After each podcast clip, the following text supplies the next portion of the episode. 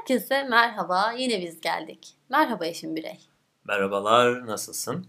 Bildiğin gibi. Sen nasılsın? Teşekkür ederim, ben de iyiyim. Yayınımızın ikinci bölümünde yeniden bir kayıttayız.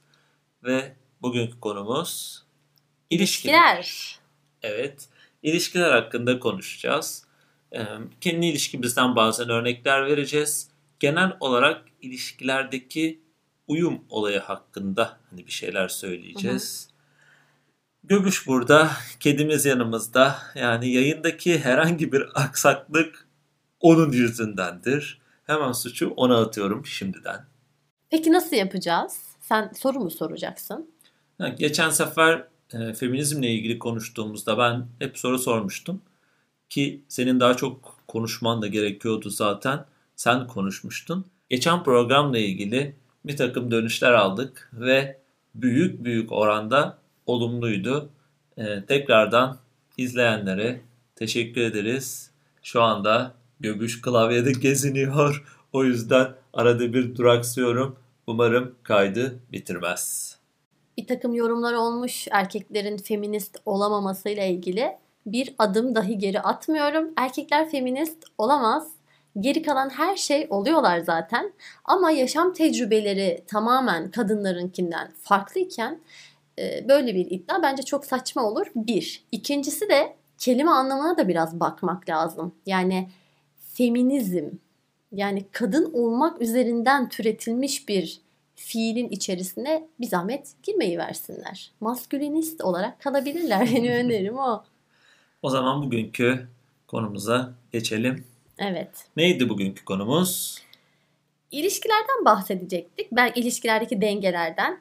Evet. Tabii ki bunlardan bahsederken konumuz her zaman feminizm olmayacak ama ya ben sonuçta hayata oradan baktığım için hep o açıdan değerlendireceğim muhtemelen. Konuya geçiyorum. Hı hı. Başlıyorum. Birçok başlık altında inceleyelim. Ee, böyle bir şey buldum ben genel ağda. İnternet demiyorum görüyorsun. Nasıl da Türkçeci. Ee, yani şu şekilde başlıyorum. İlişkilerde para dengesi, hani para idaresi kimde olmalı? Ortak bir bütçe mi olmalı? Herkes kendi kazandığını mı harcamalı? Yoksa kadında ya da erkekte mi toplanmalı? Ne düşünüyorsun bu konu hakkında? Önce ben söyleyeyim o zaman fikrimi sen sorar gibi oldun ya. Evet. Ee, tabii ki de kim nasıl istiyorsa öyle olmalı. Ama sadece bir şey olmamalı. O da bir ailenin reisi olduğunu kabul edip bütün bütçenin onda toplanması saçma. Gerçi böyle diyorum ben öyle yapıyorum. Bütün para idaremi sana bıraktım. Çünkü ben çok savruğum. Ama burada hani senin para olaylarıyla uğraşmayı sevmemen yani Yani kontrol konumuz. edemiyorum net bir şekilde. Hesap yapamıyorum. Hiçbir şey almıyorum ama bütün paramı bitiriyorum. Ya bu şu demek değil. Ben para kazanıyorum ve sana veriyorum gibi bir durum değil. Ama mesela bana gelen faturaların ödemesini, kontrolünü hep sen yapıyorsun. Ya da işte bir şey alınacağı zaman ben hep sana soruyorum kaça bölelim. Çünkü ben iki ay sonra ne başka ne ödeyeceğimizi bilip yan yana getiremiyorum. Hatta şu kadar söyleyeyim. Para üstü aldığımda e, çıkarma yapıp doğru para üstü aldığımı bile bilmiyorum. Yani paradan o kadar uzak. Yani ben sözelciyim diyorsun. Hayır. Matematiğim gayet iyidir ama aritmetiğim kötü. Benim matematiksel zekam yerinde. Ama aritmetiğim kötü. Ve ya sevmiyorum ya uğraşmaktan da hoşlanmıyorum. Yani şu anda sen hesabında ne kadar para olduğunu bilmiyorsun muhtemelen. Hayır hiç bilmiyorum. Ben senin Küçük- hesabında ne kadar Evet. para olduğunu biliyorum. Küçük bir birikimimiz var. Onu bile sürekli mesela sen bana diyorsun ki işte ben sürekli sana soruyorum ne kadarımız vardı? Küçük birikim ve hadi hadi. Düğün takıları yani. Mesela ne kadar olduğunu bilmiyorum.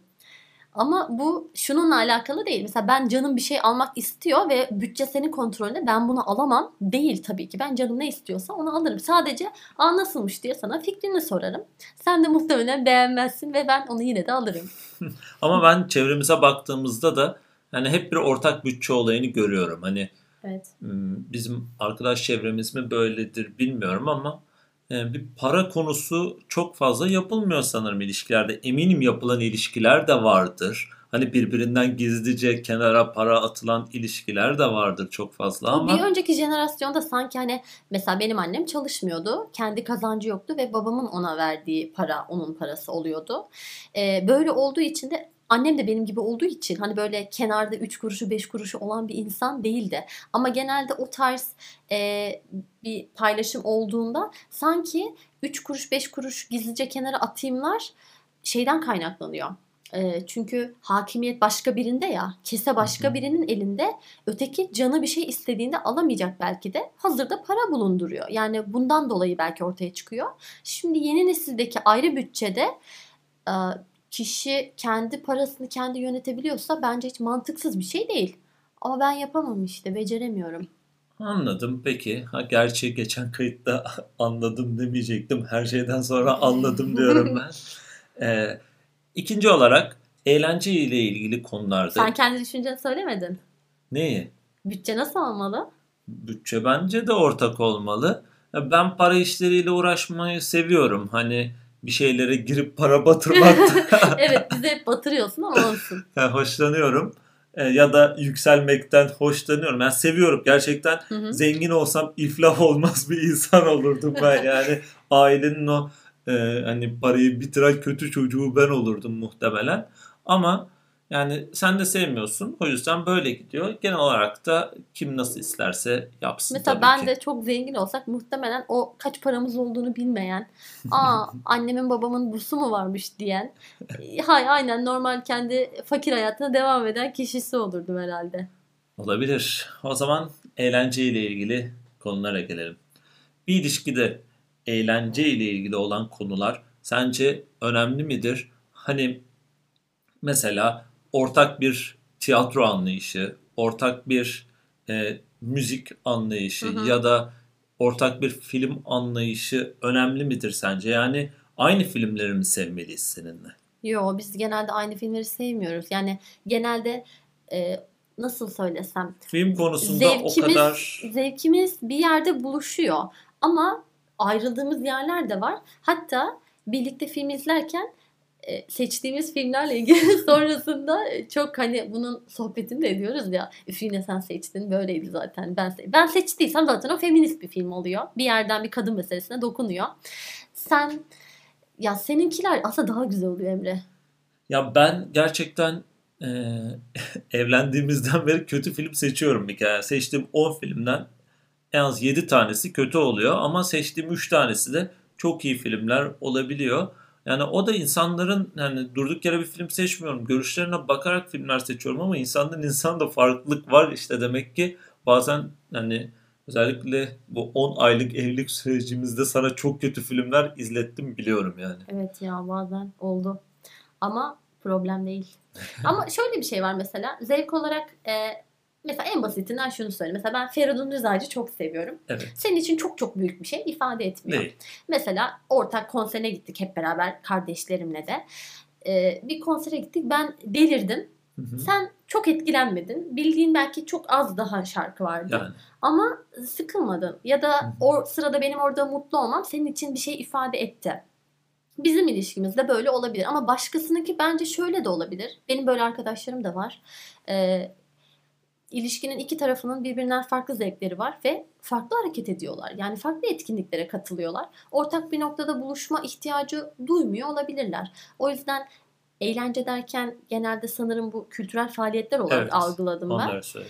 e, aynı eğlence tarzına sahip olmayabilirler. Aynı şeylere gülmüyor olabilirler. Hatta bence çiftler çok uyumlu olmak zorunda da değil. Yani bir arada tutan belki de başka bir mesele vardır. Başka bir ortak nokta vardır. Orada çok iyi tutturmuşlardır. Bir arada olmak hoşlarına gidiyordur. Ama diğer meselelerde daha bireysel davranmak istiyorlardır. Ama benim tercihimi soruyorsan ben kesinlikle çok ortak noktada buluşmayı e, ve herhangi bir tecrübemi ya da işte deneyimimi bir işte tiyatro ya da bir sinema filmiyle ilgili saatlerce konuşabileceğim bir insanla bir arada olmayı tercih ederim. Yani Seninle az yani. önce e, Feridun Feridun Rıza'yı söyledin. Biz seninle hani bazen fark ediyoruz ya biz hiç müzik dinlemiyoruz falan diyoruz. Herhalde Evet. müzik zevklerimiz farklı. En farklı Evet. olan kısmımız müzik zevklerimiz Kesinlikle. olsa gerek. Yani mesela ben hani bu artık T-rap deniyor, farklı şeyler deniyor. Yeni nesil rap e, dinleyebiliyorum hani. Ama sen kaldıramıyorsun asla bunu. Çünkü Benim ben- dinlememi bile Evet kaldıramıyorsun ben yani. müzikte hatta Evet sadece müzikte çok muhafazakarım. Ben mesela şeyleri de çok seviyorum. Hani etnik müzik dinlemeyi Hı hı. çok fazla seviyorum. Böyle değişik enstrümanların kullanıldığı şeyleri. Sen onlara da hani çok fazla sıcak yaklaşmıyorsun. E, müzikte çok fazla tabularım var bir kere yani Kesinlikle. kesinlikle. Ben mesela ilkokulda babamın e, dayatmasıyla işte Zülfü Livaneli, Levan Sam, işte ne bileyim Ahmet Kaya falan klasik bir işte babam e, neşriyatıyla büyümüşüm ve ben hala o şarkıları dinliyorum. Hayatımda liseye başladığımda Feridun Düzağaç girdi. Hala çıkmadı.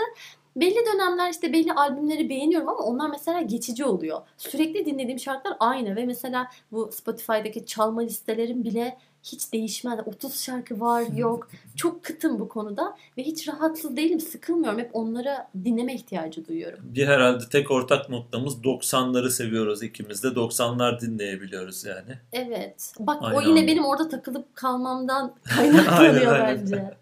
Yani eğlence konuları böyle tiyatro hakkında zaten hani çok fazla film ya da e, müzik kadar hayatımızın içinde olan bir şey olmadığı için tiyatro yine sık sık gitmeye çalışıyoruz ama hani şu tarz tiyatroyu severim, bu tarz tiyatroyu severim gibi bir hı. düşüncemiz yok herhalde ama tek kişilik oyunları ben yani özel olarak çok hoşuma gidiyor. Hı hı. Senin var mı bu tarz hani tiyatroda özellikle tercih sevdiğin, mi? tercih ettiğin yani Türk tiyatroları mı ya da yabancı eserlerden uyarlanmış tiyatrolar mı? Ya ben tiyatro izleyicisiyim ama nitelikli bir tiyatro izleyicisi değilim. Böyle sınıflandırarak şu tarzı severim, bu tarzı e, severim diyemem. Ama her şeyde olduğu gibi hep kadın meselesinden bakarak izliyorum. Mesela en son e, ağladığım, hüngür hüngür ağladığım oyunu hatırlıyorsun. Sevgili Evet. Arsız Ölüm Dirmit'te herkesin güldüğü bir sahnede e, sinirlenip hüngür hüngür ağlamıştım. Bir de böyle etrafıma çatmak için yer aramıştım. Nasıl gülüyorsunuz buna diye. Ee, yani ben sanırım temasına bakıyorum oyunun. Yani teknik açıdan ya da tarz olarak çok değerlendirebilecek kadar yetkin bir tiyatro izleyicisi değilim. Bu arada sevgili Ars Ölüm, Dirmit gerçekten mükemmel bir oyundu. Benim tiyatro sahnesinde izlediğim en iyi iki oyundan bir tanesiydi. Herhalde senin de aynı şekilde. Yani çok güzel öyleydi. ya. Hatta ben Evet. nasıl nezakete nasıl sarıldım ama oyun çıkışında oyuncu e, Nezaket Erden. Nezaket Erden'le karşılaştık ama bu Dirmit'ten sonra değildi. Tırnak Ha. içinde hizmetçilerden sonra ama ben Dirmit'te ona aşık olduğum için zaten e, biz çıktık o, oyalandık biraz arkadaşlarımızla. Onlar da e, geliyordu karşıdan ve ben nasıl oldu o an bilmiyorum ama o bak çok masalsı bir andı benim için. Birdenbire boynuna sarıldı ve onun da hiç tuhafına gitmedi. Evet evet. o da sarıldı birlikte sarıldık. O kadar bağlanmışım o oyuna ben. oyunlarını kesinlikle izleyin diyoruz buradan. O zaman e, sana başka bir konu hakkında sormak istiyorum. E, ilişkide sevgi göstermek karşı ben tarafa. en çok ben gösteririm. Sen mesela benim çok fazla hani e, sevgimi gösteremediğimden yakınıyorsun bazen. Hani Hı hı. böyle çok fazla söylemiyorum ben açıkçası. Hani daha çok gösterme hani nasıl diyeyim? En çok ben gösteriyorum işte bu kadar uzatma cümleyi. Çünkü ben hep seni sevdiğimi söylüyorum. Ya da ben hep temas etmeye çalışıyorum.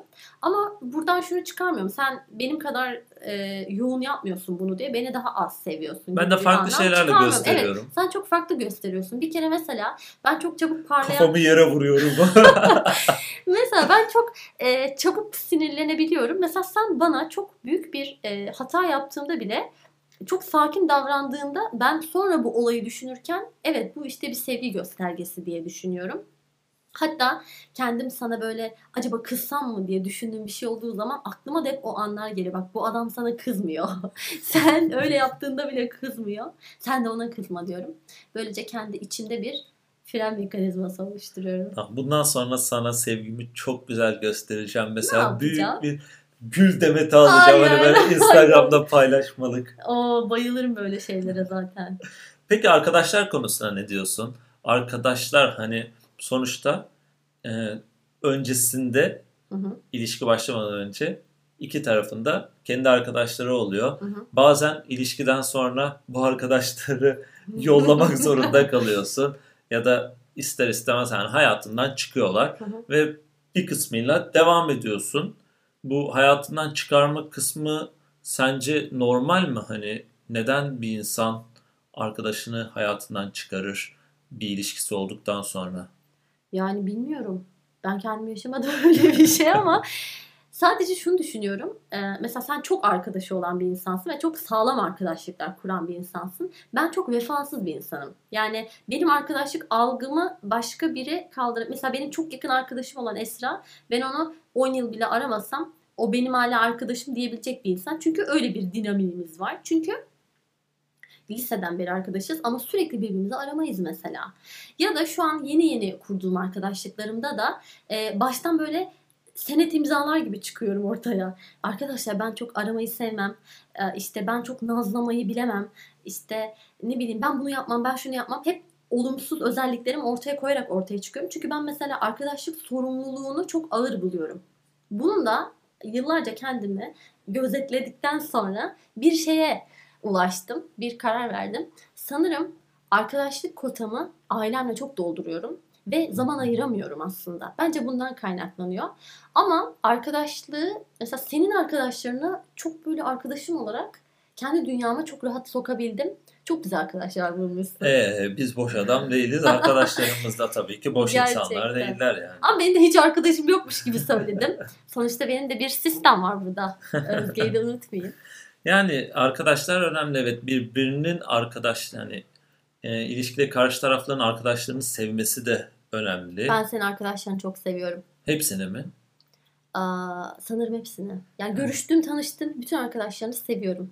Evet, sen dedin ailemi yerine koydun arkadaşlarıma. Evet yani benim de ailem hani arkadaşım gibidir ama abim ve ablamla yaş farkım çok fazla olduğu için e, yani ve uzun süredir ev dışında olduğum için 13-14 yaşında evden çıkmıştım. Hala evin dışında olduğum için hani bu uzak olduğum süreçte evden hep arkadaşlarıma sarıldım. Tabii hepsiyle çok çok samimi olmadım ama çok samimi arkadaşlarım var.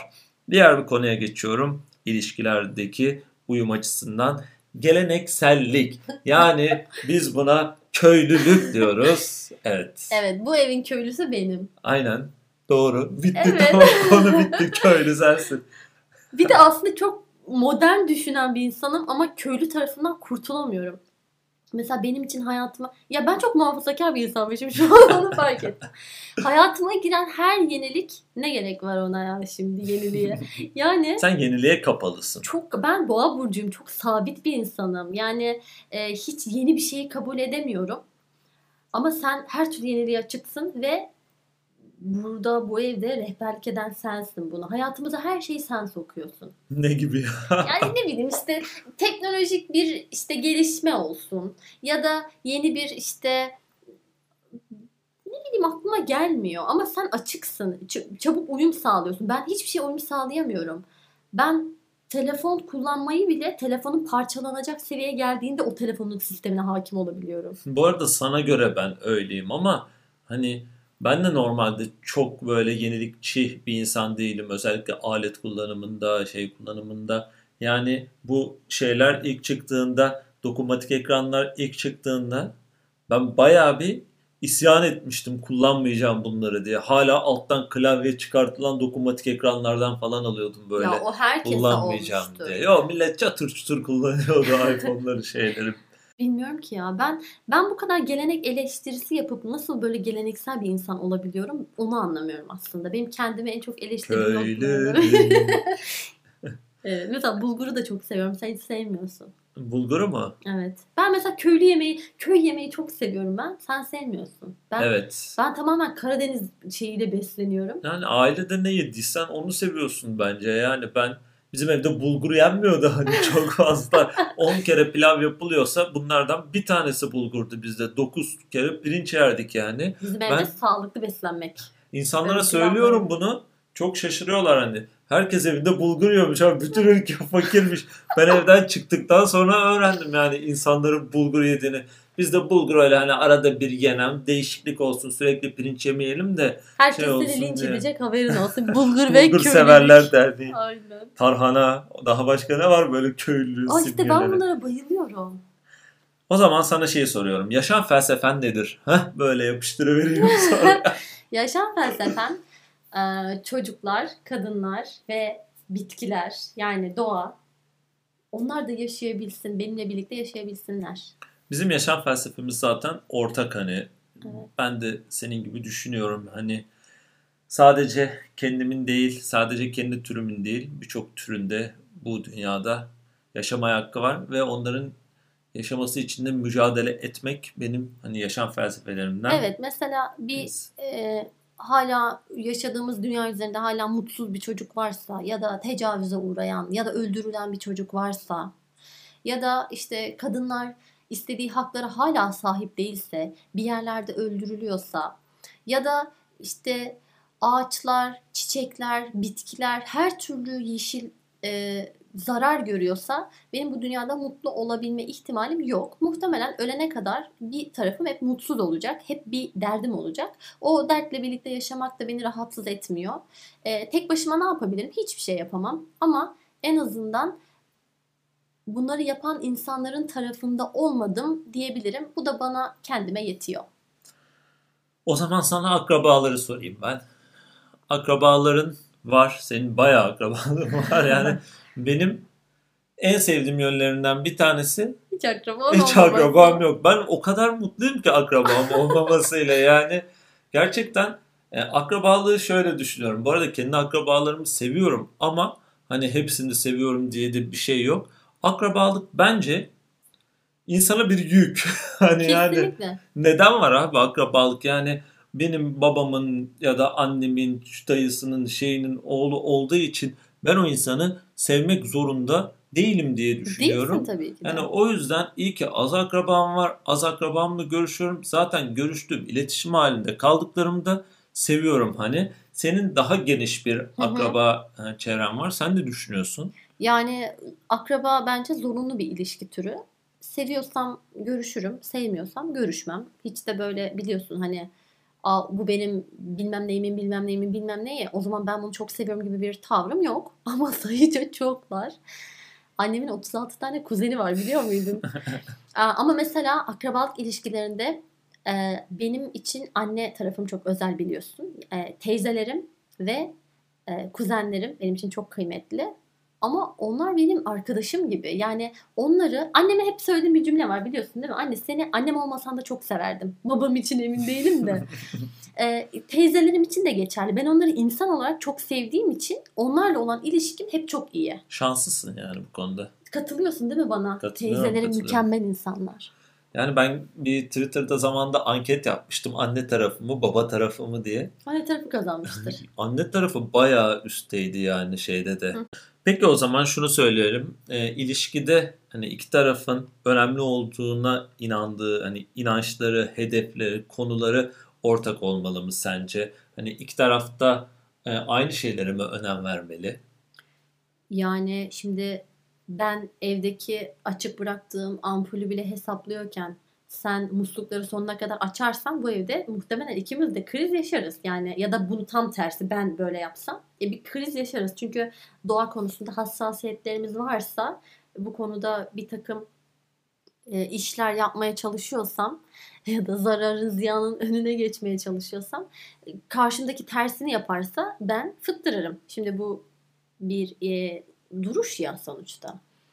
Ama e, zarar vermediği ya da engel olmadığı ölçüde biri bir diğerinin e, amacına, hedefine yol, yoluna taş koymadığı sürece problem yok. Mesela sen benim şu an yazdığım teze destek vermeyebilirsin ama engel olmadığın sürece problem yok.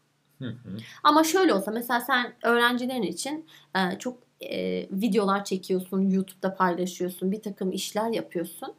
Şimdi ben destek verme adına Aa, güzel olmuş diyebilirim sadece. Değil mi? Yani ne yapabilirim ki? Ama e, mesela bu yaptığın şeyi hafife alsam ama ne olacak ki yani ama bunu şu da yaptı ya da işte bunu yapman ne işe yarıyor ki falan diye düşünsem e, muhtemelen bu da senin canını sıkan bir şey olur. İşte bak ikimizin de amaçları, hedefleri çok aynı değil aslında. Yani. Ama bir şekilde Saygı göstermek önemli herhalde biraz. Bir da. de önemsiyorum ben senin yaptığın şeyleri beğeniyorum. Sen benimkini beğeniyorsun değil mi? Çok beğeniyorum. Peki birlikte hani geçirilen zaman miktarı ne kadar olmalı sence 24 ilişkide? Saat. Gerçekten öyle oldu. Ya bence sağlıklı bir ilişkide çok olmamalı ama bizimkinde 24 saat. Yani Harbi biz bir de yani sabahçı sana öğlenci olduk mahvolduk mesela. dün şeyi söyledim fark ettin mi? Hani biz bu eve yeni eve taşınalı çok fazla olmadı Hı hı. ve bu evde ben sürekli seninle birlikte yaşıyorum. Hani Evet. bu evde hiç sensizliğin ne demek olduğunu bilmiyorum Evet yani. hiç yalnız kalmadık. Hiç yalnız kalmadık. Çok garip hissediyorum şu anda yani işe başlayınca hani fiilen Hı hı. e, gittiğimiz zaman ne yapacağız? Çok garipseyecekmişim gibi geliyor bana. Ya sen sabahçıydın ben tam gündüm. Pardon sen öğlenciydin ben tam gündüm ve sen eve gelene kadar ben ciddi anlamda böyle işte o ağır Feridun Ceza şarkıları dinleyip kendimi depresyona sokuyorum. Canım sıkılıyor.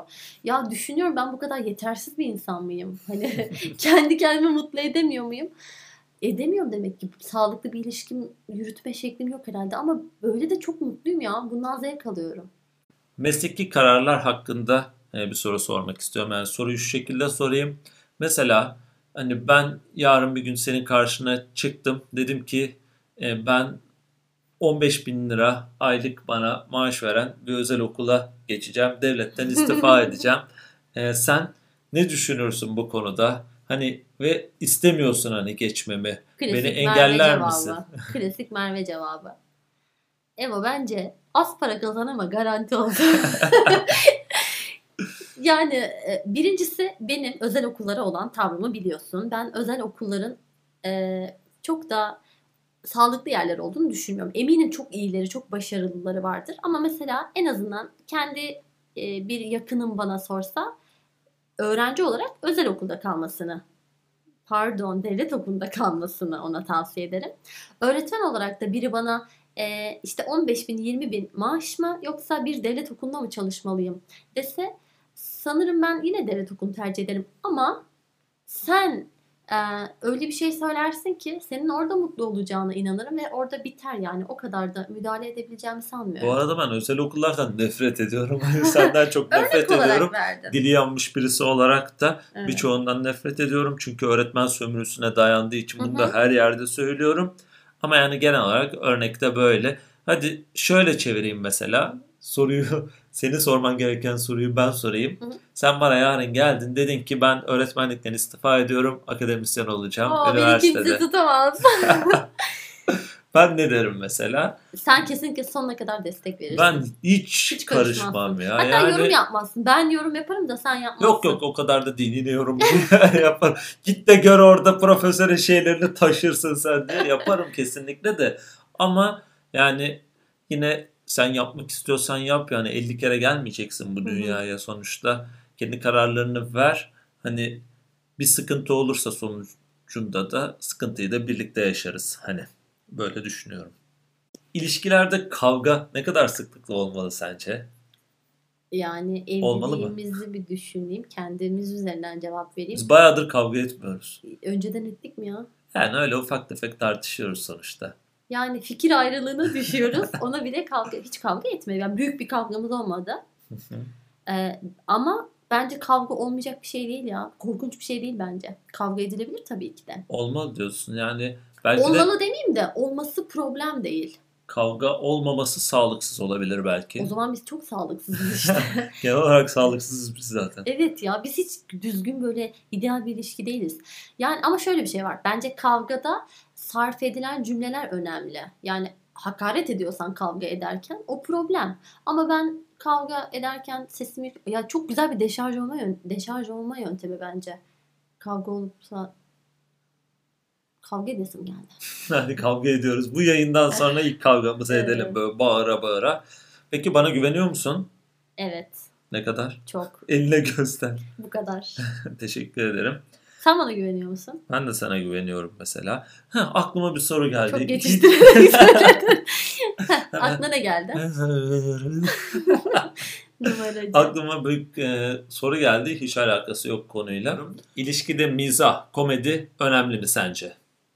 Yani bana göre önemli. Ben gülmek isterim ama başka birine göre çok da önemli olduğunu sanmıyorum. Yani herkes sabahtan akşama kadar bizim gibi evde şebeklik yapmıyordur muhtemelen.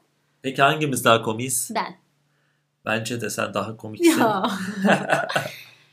Bazen sana takılıyorum. Hani attığın tweetler çok işte beğenilince "E buna niye güldüler ki ya? bu, bu bence komik değil. Bu beğenilecek bir şey değil ki falan diyorum. Ama tabii ki komiksin. Sana ben çok gülüyorum. Teşekkür ederim. O zaman son olarak söylemek istediğim bir şey var mı? Son olarak şunu söyleyeyim. Seninle yaşamak, birlikte yaşamak çok eğlenceli, çok güzel. Ben çok mutlu hissediyorum kendimi. Ama böyle soru cevaplarken ne kadar hastalıklı bir ilişkimiz olduğunu fark ediyorum. Ee, burada söylenen hiçbir şeyin örnek alınmaması, doğru kabul edilmemesi gerektiğini bir kez daha hatırlatmış olayım. O zaman yayınımızı burada bitiriyoruz. İkinci bölümümüz burada bitiyor. Umarım severek dinlemişsinizdir sonuna kadar. Bir dahaki bölümde görüşmek üzere diyoruz. Hoşçakalın.